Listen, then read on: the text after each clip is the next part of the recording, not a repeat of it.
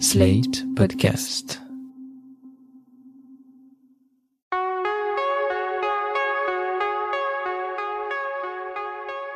Je m'appelle Thomas Messias, je suis un homme blanc, cisgenre, hétérosexuel, et mes parents viennent de fêter leur 39e anniversaire de mariage. Alors autant vous dire que quand j'étais jeune, bah, les familles recomposées, ça ne me parlait pas beaucoup.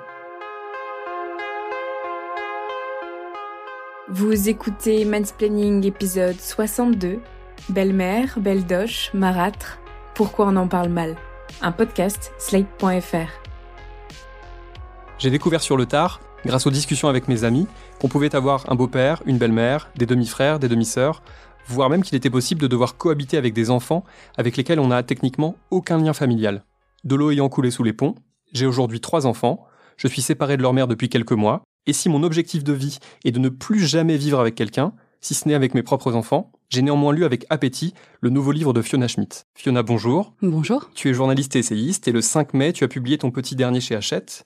Il s'appelle Comment ne pas devenir une marâtre, avec ce sous-titre qui est Guide féministe de la famille recomposée. Alors pour commencer, est-ce que tu peux nous raconter comment, toi qui n'as jamais voulu d'enfant, c'était même le sujet de ton précédent livre, tu t'es retrouvé avec ce cataclysme euh, qui t'est tombé dessus il y a à peu près 10 ans, si je me rappelle bien? Il y a dix ans exactement, oui. Alors effectivement, c'était pas du tout euh, prévu que je, je tombe amoureuse euh, d'une d'un père de famille euh, nombreuse. Enfin, il a il avait trois enfants, il a toujours trois enfants. Et comme tu l'as dit, bah, je n'ai jamais voulu de je n'ai jamais voulu d'enfants, je n'ai jamais voulu devenir mère. Et tout d'un coup, j'en ai eu trois. C'est-à-dire qu'il y a eu trois enfants qui sont brutalement entrés dans ma vie en même temps que leur père. Elles avaient à peu près quel âge à l'époque? Ce qui est assez amusant, c'est que la première était adulte, puisqu'elle a 10 ans de moins que moi seulement, oui, parce que mon, mon, mon, amoureux est beaucoup plus vieux que moi, il a 15 ans de plus que moi. La première était donc adulte, la, la seconde était ado, elle avait 15 ans, et la plus petite avait 7 ans. Donc j'ai eu, euh, j'ai eu, un, un, voilà, un échantillon euh, représentatif de toutes les joies de la belle parentalité. Ça t'a permis d'acquérir une belle expertise euh, du exactement, coup, sur, exactement. sur, ce nouveau livre, parce que effectivement, on voit bien, d'ailleurs tu le, tu le compartimentes assez bien à plusieurs moments, que si les beaux enfants sont adultes, enfants ou adolescents, bah, c'est pas du tout le, le, le, la, les mêmes problématiques forcément qui vont se présenter à toi.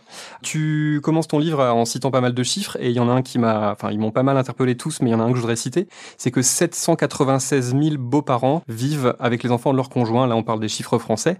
Je trouve que c'est quand même euh, un chiffre euh, assez conséquent. J'avoue que si on m'avait demandé de faire une évaluation, j'aurais sans doute dit beaucoup moins. Donc, tu écris ce livre qui s'adresse avant tout aux belles-mères. Euh, en tout cas, tu parles toi en tant que belle-mère, en tant que marâtre, puisque c'est le mot aussi que tu utilises. C'est aussi pour d'ailleurs marquer la différence avec la belle-mère, qui en français désigne aussi la, la mère du conjoint ou la conjointe. Voilà, c'est un livre plutôt orienté belle-mère, même si c'est pas uniquement le cas. Alors qu'en fait, explique chiffre à l'appui qu'il y a beaucoup plus de beaux-pères. Oui, il y a beaucoup plus de beaux-pères, tout simplement parce que dans la plupart des cas, en, cas de séparation, contrairement à ce qu'on pense, la garde alternée n'est pas du tout la norme. C'est quand même encore aujourd'hui une exception, même si ce mode de garde est de plus en plus répandu. Mais dans la plupart des cas, c'est la mère qui a la garde des enfants. Et donc les belles-mères sont plus des belles-mères occasionnelles, les belles-mères des week-ends et des vacances, que des belles-mères euh, à plein temps. Et les problématiques ne sont évidemment pas les mêmes selon qu'on vive la moitié de l'année avec les enfants de son ou de sa conjointe, ou si on les voit euh, un mois tous les étés alors que, en plus, si on a soi-même des enfants, souvent on a soi-même la garde de ses enfants et donc on, on cohabite assez peu avec ses beaux enfants. C'est l'INSEE que tu cites qui dit que les beaux-pères sont presque trois fois plus nombreux puisqu'ils sont en France 584 000 contre 212 000 belles-mères. Or, effectivement, la belle-mère dans le paysage médiatique culturel, elle n'est pas très présente, mais si on compare, tu cites la chanson de Vianney assez récente qui est toujours un gros succès. Tu cites euh, chez les parâtres tu cites euh, David Copperfield de Charles Dickens, mais le sujet du beau-père, il est quasiment, lui, inexistant. Absolument, il est inexistant, le sujet du beau-père, mais ceci dit, le sujet de la, belle maternité, elle n'est pas très présente non plus. On est, est, toujours réduit à ressasser des clichés de contes qui ont été écrits il y a plus de 200 ans, par des messieurs en plus. Hein. Et en fait, l'image de la belle-mère et la représentation de la belle-mère euh, dans l'espace médiatique comme dans l'espace culturel dérive de cette représentation de la marâtre qui est représentée comme une méchante sorcière, euh, cruelle, vénale, etc., etc.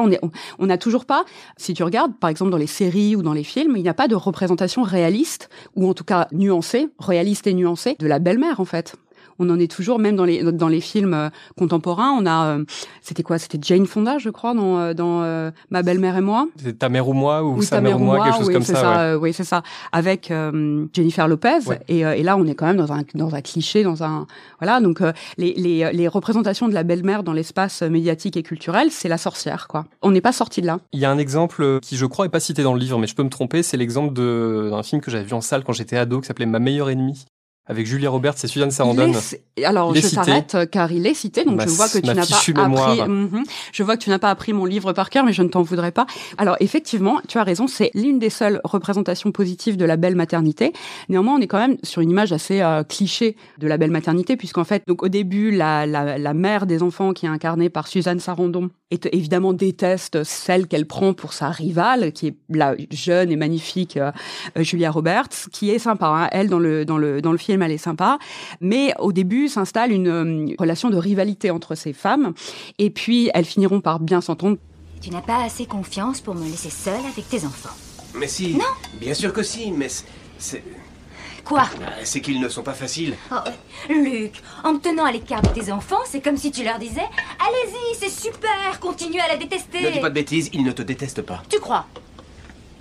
Regarde leurs yeux, chérie, et ceux de ton ex-femme aussi. Jackie cherche à protéger ses enfants. Ça t'étonne vraiment? Enfin, c'est dur pour elle et c'est compliqué. Tu ne peux pas comprendre, tu n'as pas d'enfant. Ce n'est compliqué que pour toi et Jackie. Pour moi, c'est très simple, parce que moi, je n'ai pas d'enfant. Écoute, j'essaie de faire en sorte que tout se passe bien ici. J'essaie de vous laisser le temps de vous habituer à vivre ensemble. Alors dans ce cas, mets-toi en retrait s'il te plaît. Et donne-moi une chance, d'accord? Alors, au passage, on parle beaucoup du couple hétérosexuel dans le livre, tout comme moi j'en parle beaucoup dans mes podcasts notamment, parce que c'est euh, c'est le domaine sur lequel on a le plus d'études, de références, de réflexions qui existent. Mais évidemment, euh, il n'est pas question de ne parler euh, que de famille recomposée avec euh, un papa, une maman. bien, bien tu entendu. vas bien au-delà à, plus d'une reprise. Mais oui, à la fin du livre, tu parles du rôle fondamental du conjoint ou de la conjointe, le cas échéant. Et dans Ma meilleure ennemie, je trouve que c'est intéressant parce que le personnage du père, qui est joué par Ed Harris, est toujours en retrait. Exactement comme dans les contes de fées, dont je parle aussi. C'est un, un trait qui est commun à tous les contes, c'est que le père des enfants n'apparaît jamais. Il n'est jamais mentionné. Donc euh, effectivement, le père, euh, bah, euh, c'est comme s'il n'intervenait pas dans la relation entre une belle-mère et ses beaux-enfants. C'est comme s'il n'avait absolument pas de rôle à jouer, alors que c'est tout le contraire en fait. On a parfois l'impression, mais c'est quelque chose de très masculin, même au-delà de ce sujet de la famille recomposée, que pour les hommes, il n'y a pas trop à se prendre la tête en fait, qu'il suffit de laisser faire les choses et que tout ça va, va tranquillement s'harmoniser en laissant faire le temps et que du coup, c'est pas la peine de trop se prendre la tête, quoi. Alors, ce qui est certain, c'est que c'est beaucoup plus facile, je pense, encore aujourd'hui, d'être un père que d'être une mère, parce que les, les, standards en matière de parentalité ne sont pas les mêmes. Et par extension, c'est beaucoup plus facile d'être un beau-père qu'une belle-mère, puisque d'abord, les représentations ne sont pas les mêmes. Les parâtres, qu'on n'appelle pas parâtres d'ailleurs, hein, euh, qui n'ont pas de surnom, qui n'ont pas de surnom péjoratif, euh, alors qu'on dit belle doche, mais il n'y a pas d'équivalent euh, au masculin. Les standards en matière de parentalité ne sont pas les mêmes s'agissant des femmes et des hommes. Et en matière de, de belle parentalité, c'est exactement la même chose. On n'attend pas du tout la même chose d'une belle-mère et d'un beau-père. C'est-à-dire que on attend vraiment d'une belle-mère qu'elle s'investisse autant qu'une mère au sein de sa famille recomposée, mais sans se prendre pour la mère, évidemment. Et puis par ailleurs, ce qui est, ce qui est important de dire aussi, je crois, c'est que les beaux-pères ne souffrent d'aucun préjugé. On n'a pas de représentation négative des beaux-pères. Ouais, par exemple, euh, à un moment, tu parles de la briseuse de ménage. Oui. Qui est, euh, alors, alors qu'avec, euh, tu cites des stats dans le, dans le livre qui montrent bien que il est assez rare que la belle-mère, elle ait commencé par être la maîtresse du père, que c'est vraiment dans une infime minorité de cas, et donc que la femme n'est pas une briseuse de ménage. Mais tu dis là aussi, comme pour le terme belle doche qui n'a pas d'équivalent masculin, tu dis que briseur de ménage, ça n'existe juste pas en fait. Non, ça n'existe pas. Et ça, on en revient à, une, à, un stéréotype justement dont souffrent les, les, les, femmes, dont je parle aussi dans, dans le livre. C'est qu'une mère célibataire avec des enfants, c'est considéré comme un, un handicap, hein, euh, disons-le, alors qu'un homme célibataire avec des enfants, ce sera plutôt une qualité aux yeux, en tout cas, de certaines femmes, parce que on considérera qu'il a été capable de s'engager et donc euh, de devenir père. Et, euh, donc c'est plutôt une qualité et c'est plutôt un facteur qui contribue à la reconjugalité, si je puis m'exprimer ainsi, d'un homme. Donc euh, et, et par ailleurs, un homme qui entre dans la vie d'une femme qui a déjà des enfants sera vu comme un comme un sauveur un peu euh, qui sauve la, la, pauvre mère célibataire euh, de bah, de son célibat justement puisque le, le célibat, je ne t'apprends rien, est quand même vécu comme une tragédie pour les femmes. Alors que on soupçonnera toujours une femme qui entre dans la vie d'un homme avec ses enfants d'être une briseuse de ménage effectivement, d'avoir d'avoir comploté pour le séduire.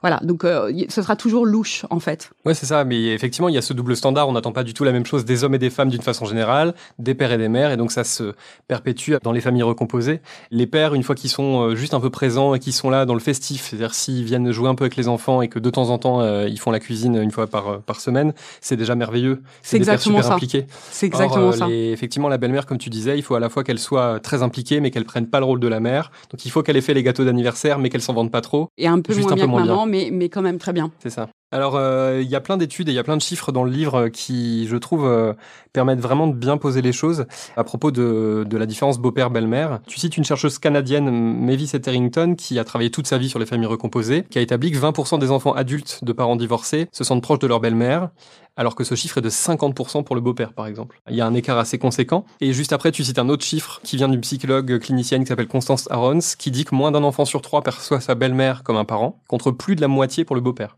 Donc là aussi, en fait, le beau-père, on en attend moins. Il a juste à être là, à faire joli et effectivement à endosser ce rôle de sauveur sans rien faire. Et ça va beaucoup mieux marcher pour lui de façon beaucoup plus facile et beaucoup plus immédiate. Bah, je pense que effectivement, quand tu ne souffres pas de, de, de, préjugés historiques qui ont façonné ta représentation de ton rôle, et puis par ailleurs que tu n'as pas, euh, tu ne souffres pas d'attentes aussi sociales très fortes, c'est quand même, tu peux avoir une, une relation beaucoup plus spontanée avec euh, avec des gens qui t'ont pas choisi et, que tu n'as pas choisi non plus. Il y a moins de pression, je dirais. Donc euh, donc les relations et les liens peuvent se tisser plus spontanément, plus facilement aussi, je pense.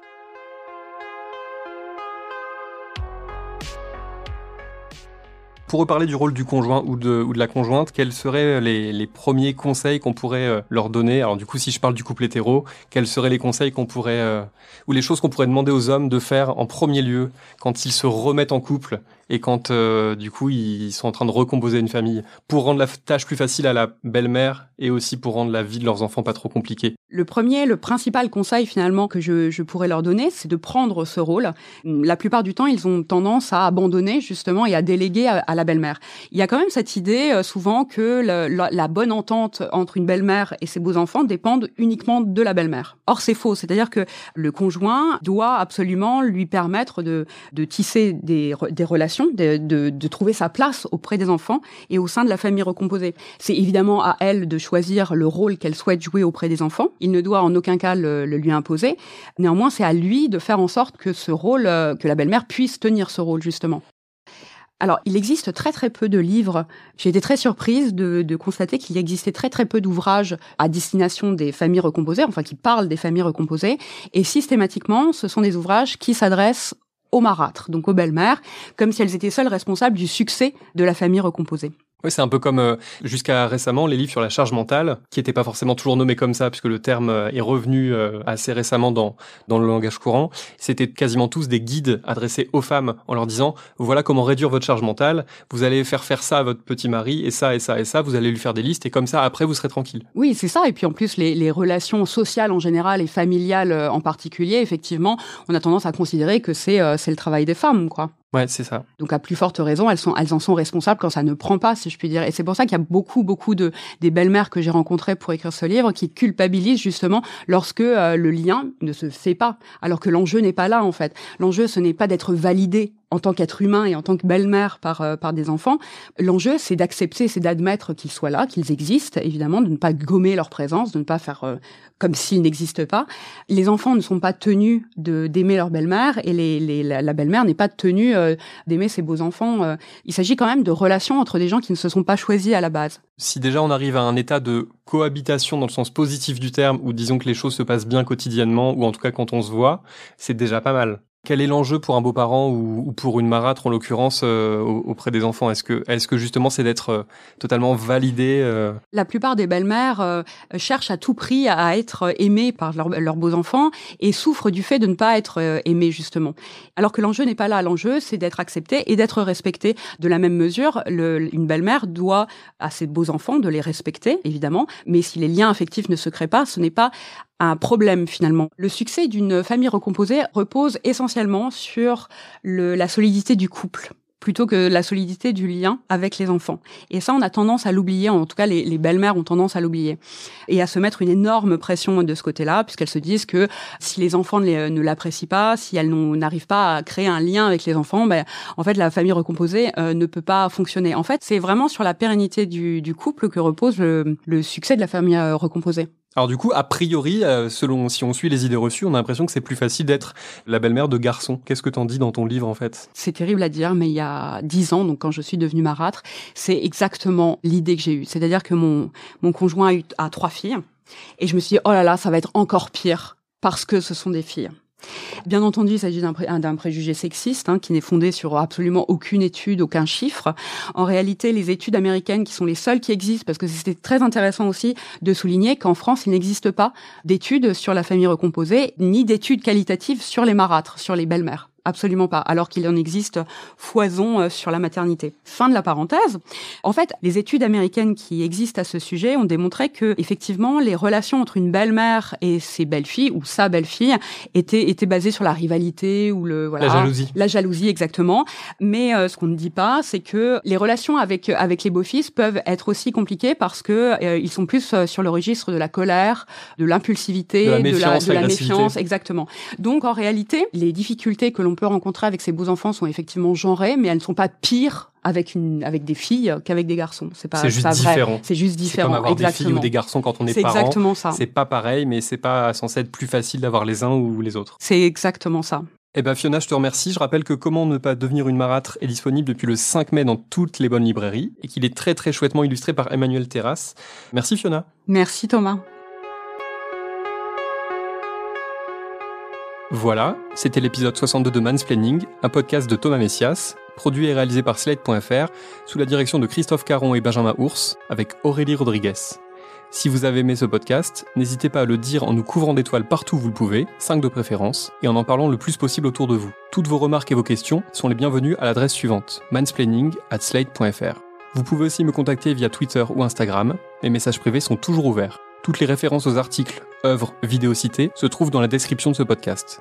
J'espère que vous tenez le coup, et à dans 15 jours.